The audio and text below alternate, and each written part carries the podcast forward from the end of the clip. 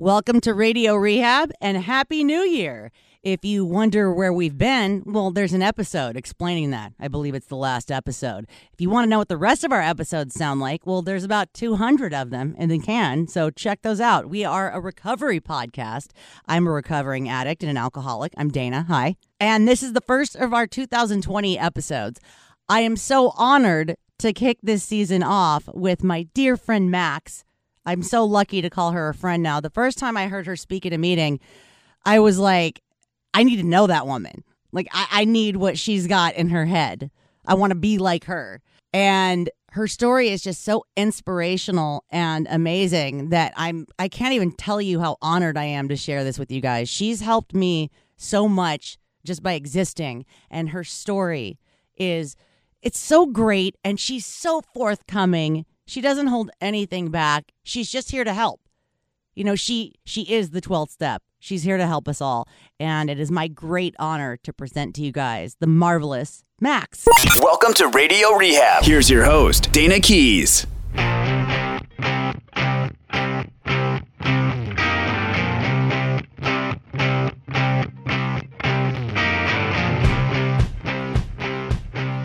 Thank you so much for being on Radio Rehab, Max. You're very welcome. Glad to be here. Well, let's start off by um, sharing your story with everybody, Okay. which I've, I've had the honor of hearing, and it Oh. really impacted me. So, Oh, Yeah. Well, thank you. And I've heard your story, and it, I felt the same way. Oh, It's thank like- you. You know, I mean, I feel like, I mean, we're survivors, right? Yeah. And to even be here today, to be able to share the story with humor and and joy is it's unbelievable because I, you know I came into sobriety um, very much a victim. You know, I had a lot of baggage and a lot of pain, and I thought everything was there to everything hurt me. So it's taken a long time to really un, untangle all that and really look at my part in it and really live in a place of gratitude and true joy. So where I came from, my sobriety date is February 5th, 1987.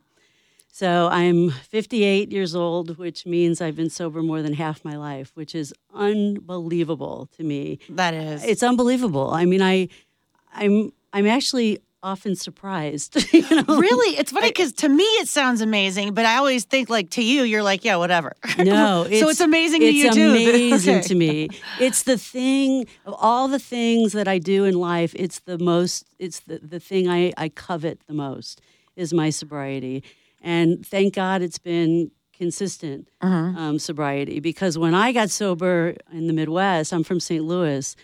I had a really old school sponsor. And I mean, she was black belt, and she was the kind of sponsor where I think she lost her driver's license years before she even got sober, but she kept her car. And when she had sponsees, we were called pigeons, which is an old school name for sponsees. And pigeons were like little birds that would just follow your sponsor around, right? Aw, that's and so do whatever you told. We did whatever she told us. Well, she had this big ass Lincoln Town car, and she didn't have a driver's license, but she made us drive her around.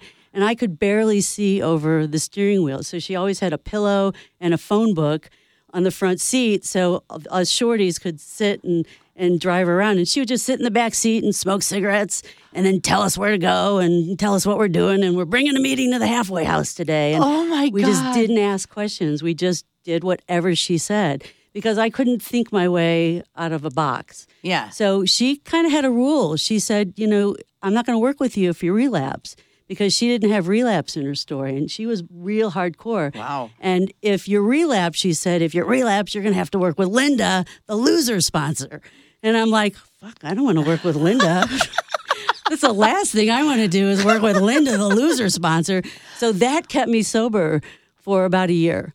Is the fear of working with Linda, the loser sponsor. Oh my God, So that is amazing. It was amazing. So, you know, I was 25 years old when I got sober, and I had zero life skills at all. And the way I got into sobriety is I had been in therapy for about two years before I got sober, and I was dealing with like sexual abuse issues, and I was having flashbacks, and my life was a complete mess. I couldn't keep a job if my life depended on it. I wound up doing a ton of geographics, one of which put me in Dallas, um, I think in 85, and I was living in my car um, and had no clue how, how to get there or how to get home. And my dad and mom had no idea where I was. So, out of desperation and a moment of clarity, and this was in 85, and I got sober in 87, I called my dad out of desperation and said, can you come get me? And um, he flew down to Dallas and found me in a parking lot in a in a gas station and living in my car with my cat in the back seat with Aw. her litter box on the floorboard. And he drove me home and didn't ask anything. He didn't pry. He didn't say, "I told you so." He he just drove. We drove home in silence, and I knew I needed to get into therapy. And that's all I said to him: "Is I need help." Um, he didn't really know what to do, but I just kind of had enough background because I went to college and I knew that I knew about therapy.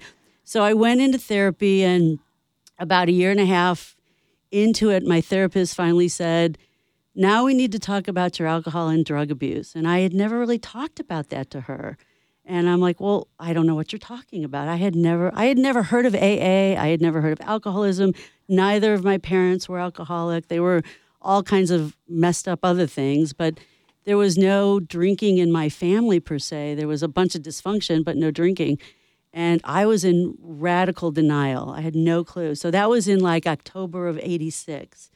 And she gave me an ultimatum and said, if you don't get sober, I can't help you anymore. And that terrified me because that was my lifeline to sanity. And if she cut me off, I didn't know where else I was going to go. So I spun around for a couple of months and did massive denial. I tried a meeting and I thought it was just a bunch of old cranky guys talking about God. And I thought, this is not, this is not what I want to do here. And I, um, that was October. I got sober in February. So it was, I'm the be, I'm at the beginning phases of my horrific alcoholic bottom memories. You know, around Christmas, it was a horrible oh, yeah. Christmas. It was a horrible New Year's. You know, again, after they kind of plant that seed of rehab and recovery, it just ruins everything. You know, mm-hmm. I, I, I just, you know, I, it had never occurred to me that I had a problem with alcohol or drugs. Didn't I never heard, I never thought about it. I just thought this was my my trusted companion. Right. And all the trouble that I was getting into was just trouble, Yeah. you know? Me too. I was like, I always just felt like I was just a victim of so many things. Right. All, all of this, uh, Right. you know. That's right. I forget when there's like a Yiddish term for it too. It's like the tsuris. schlemazel. Oh, yeah. The the bad stuff always happens. To Well, yeah. you. Well, sh- no, it's tsuris. I ha- you'll have trouble. You'll always have tsuris. You'll always Yes, trouble. yes, tsuris, yes, yes. You'll always have trouble. So when I when I did my first fifth step or first fourth step, I checked myself into rehab. Um, I did 30 days inpatient. I did 10 months outpatient, and I did 14 months aftercare. So my first fourth step in rehab was they asked me, "Do you have a preference?" For clergy. We have a we have a priest, we have a minister. I said, "Do you have a rabbi?" And like, "We do. We have a rabbi." So I met Rabbi Goodman, and I did my first fifth step with him, and it was just victim, victim, victim. This happened to me. This happened to me. This happened to me. Now I was 30 days sober when I did my first fourth step. Right? I mean, that was part of moving into outpatient. So I really had no clue about taking responsibility and resentments and what's my part in it. But I think the first 30 days was just a way to get oriented to the language and the mechanics of the steps and the hierarchy of the steps. And the fifth step was a way for me for the first time to tell somebody everything besides a therapist Right. you know and i had never done that before you know again th- this was the second person on earth that i trusted you know the first being the therapist Right. So from there, I mean, I was completely unemployable. Um, so even though I had a college degree and I thought I was all that, I couldn't hold a job. Even after recovery, it was like when when I got sober, even the smallest decisions were monumental. I mean, I it was like I was conscious for the first time, and I didn't know if I was making the right or the wrong decision. It was really confusing. So the best job I could take was at a grocery store. So mm-hmm. I became a checker and a bagger at a grocery store for about six to nine months after I got sober. Best job for me because it taught me to show up on time, which I never did.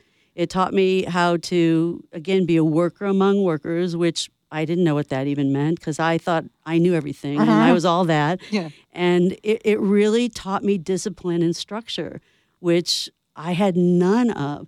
So I had to start losing my ego, you know, and um, that's what I've learned. If I've learned anything between that point in time and where I am at 32 years of sobriety, for me, recovery is all about steps six and seven.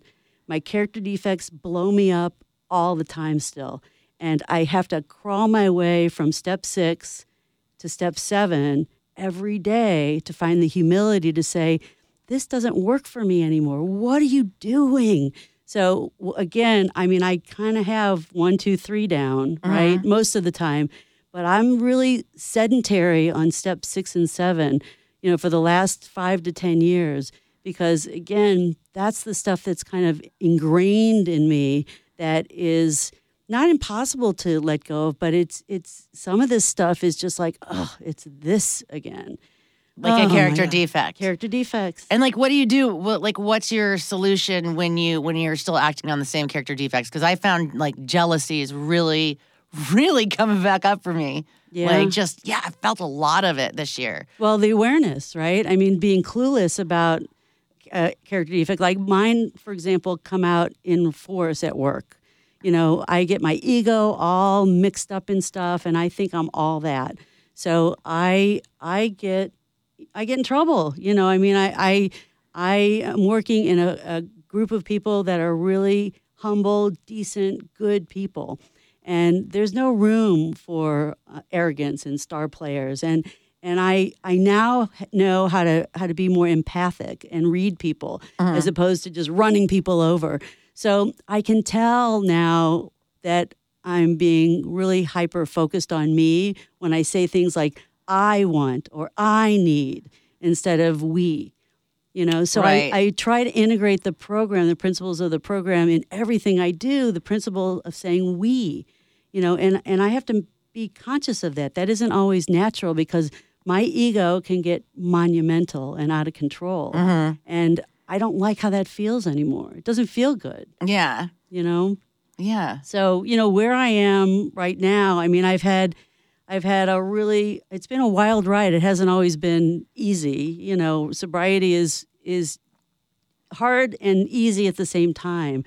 I mean, it's to me, you know, having to look at myself every day and do an inventory. I mean, who wants to do that? I know. right every single day to do a, a gratitude list every single day to to kind of look at where am i on the on the steps i mean sometimes it gets kind of tiring but if i go off the beam and stop paying attention to that i'll feel it you know something will feel wrong and i and i won't feel centered and grounded um, and i'll start tapping back into i'm lonely i'm angry maybe food maybe shopping it's it's going to be something else people fill the places hole. and- yeah. Yeah. so i wonder these days if if drugs and alcohol or addiction isn't just a symptom of loneliness you know? I mm. wonder because you know i used tremendously out of fear and loneliness you know? And in recovery the the brilliance of of aa is it kind of has those those tools built in to combat that stuff. For example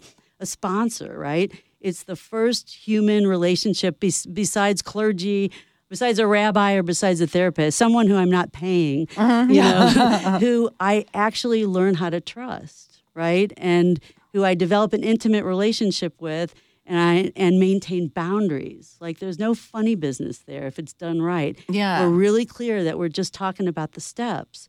So it's the first time that a normal human being, another addict, alcoholic, learns everything about me and tries not to be judgmental. And I don't try to push them away out of fear of being judged. So it's brilliant. I think the mm-hmm. program's brilliant. The whole concept of sponsoring, the whole concept of having a meeting, being able to go to meetings and being being with people to combat isolation, right? I can go to a meeting anytime, thank goodness, in San Francisco, Yeah. anytime I need, because again, this is a disease of loneliness and isolation. So the program has those steps and has those tools kind of built in to combat that. I mean, I I I, I feel like the it's just brilliant. You know how this intuitively this 80 year old program when they didn't even have the tools of psychology like they do now Mm-hmm. kind of has this stuff kind of built into it to to help us survive Yeah. you know And for me, for me, with the whole sponsorship thing is that's that's my that's what's helped me is sponsoring somebody else mainly mm-hmm. because like my my relationship with my sponsor she was the first person who i let tell me like I, my mom used to call it you know if she would try to critique me on something i would go ballistic Yeah. even though she was right Right. like but i learned how to take that from Yeah. my sponsor That's that i was doing this and i'm that's dishonest That's and- right. but like for me i feel like my drinking and using was just i just didn't want to be me i just didn't want to be in my skin Right. i hated it Right. so it's like when I feel like that now, like the only way I can get out of it is if I'm listening to somebody else's problems. Well, yeah, know? and that's that's the beauty of meetings, right? Yeah. Is like, and I get to identify. I mean, the first meeting I went to it was in February, and in, where I went to um, meetings in St. Louis, we did a meeting based on the month. So it was February, so we did the second. We were on the second Oh, step. right, yeah. So this lady was talking about this craziness that she was thinking. I mean, she said all this stuff out loud that I w- would think about constantly, but wouldn't dare say out loud. Yeah. And I'm like, oh my God, if I said that stuff, I'd be I'd be terrified they'd lock me up. They'd 5150 me. Right. But she laughed about her stories. She talked about her husband dropping dead in the shower. I mean, she talked about using. She talked about, and it was with, again, humor, because what I learned is time plus tragedy equals comedy. Yeah, Right? all the best comedians, like Richard Pryor. Right. Like, oh my God, he grew up in a, in a, in a brothel. That's Like, right. That's like, right. uh, And I I mean, to me, thank God, I've always had a, a sense of humor. Otherwise, I mean, this stuff would kill me. oh my God, because yeah. it's it's just too hard and it's too tragic. So I've learned that not to make light of the stories, not to make light of the pain, but I've got to get to the point where I can at least look back and laugh at it. Then I know I'm healing from Uh-huh. whatever it is, whatever pain I'm feeling. If I can at least get to a point where not to laugh at, at terrible sores, terrible pain, but to be able to like not let it stab me in the heart every time I think about it. I mean, like PTSD, you know, the trauma. Yeah. You know, I've got to move beyond it. And for some things, it's taken me decades, you know, to move beyond. For example, when I was five years sober, I was doing service and I was walking a gal's dog. She was coming back from the hospital and I was stocking her fridge and walking her dog, which is what we did, you know, back then. It was the 80s and people were sick a lot. And I Oh, yeah. tripped up over the leash and I fell. And I broke my leg so badly that it- there was a it wouldn't heal. It was like a spiral non-union tib fib fracture. It was the craziest thing. And they were talking about amputating the leg because it would not heal. And again, I was 5 years sober. So if we do the math, what they say is you you emotionally stop growing when you start using. right, Arrested Development. Arrested yeah. Development. So I started technically, they put me on Ritalin when I was eight. So I kind of count that as my beginning date. Wow. Right? Yeah. So if I'm eight when I started using, and here I am five years sober, I'm really emotionally 13 when this is happening, even though I'm 30 years old chronologically. Well, I went into the whole spiral of why me? I was doing service. God is punishing me. Why did God hurt me? Why did why is my leg? It was so I was in a wheelchair for six months, crutches for two years, multiple surgeries. It was like insane. And I just couldn't stop asking, why me? Why me? And I went to therapy. We did PTSD. Um, and finally, it just clicked. Someone said, probably a therapist said, why not you? It's just bad luck. You're not being punished. And I, I was finally at a place where I was ready to hear that. But before that, I, I got into dark depression because, again, my, I had just finished graduate school. I was five years sober. Um, I, was, I was doing really, really well. I'm about to start a job teaching at a university in St. Louis, my dream job. And I fell and wound up literally handicapped. I had never uh-huh. been disabled like that before. So I spun, you know, again, as a 13 year old kid with uh-huh. no spiritual tools d- would do, I just spun into God punished me, you know, and I didn't understand that. So it took me years to kind of dissect that and to really understand life on life's terms and seconds and inches, things can change. So I was in an incredibly dark depression for years because of that, because I, I was laid up for about three or four years. Literally, I couldn't drive, I couldn't walk. Um, you know, it got old as far as being drugged, taken to meetings and drugged to meetings all the time. So people stopped calling after a certain period of time. But my dad stuck around, you know, and that experience, the biggest gift out of that whole mess was the relationship that I formed with my dad as an adult. He picked me up, he took me to classes, he took me to doctors. I was in a cast up to my hip, so he laid me across the seat in the back.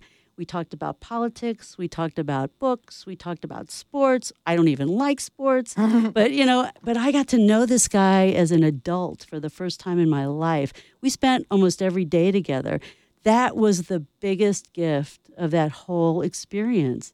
So I learned that out of tragedy, again, how our experience can benefit others. And what shifted for me is I then became much more sensitive to doing work for special needs kids. So later on in life, after I moved out here and after the dot com thing blew up, I took a job as a teacher at a special needs school and I try to do service work. I work um, as a volunteer for an equine therapy ranch up in Petaluma. Oh.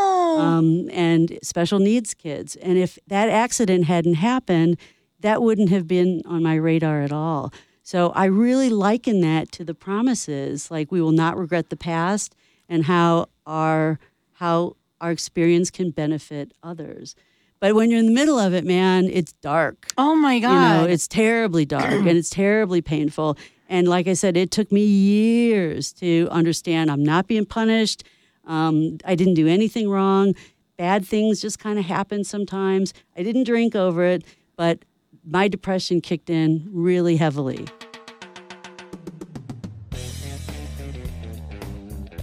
Thanks again to Max for being on the show. She will be here all week. If you would like to contact us, the phone number is 415 496 9511. You can call or text even when we're not in studio. The email is radio rehab at gotoproductions.com. That's go to productions.com. On Facebook, Instagram, and Twitter, and all the socials, it's at Radio Rehab Dayna. If you like what you heard, like us, subscribe, rate, share, tell a friend, spread the word. Tune in tomorrow for more conversation with Max when we talk about depression. Keep coming back.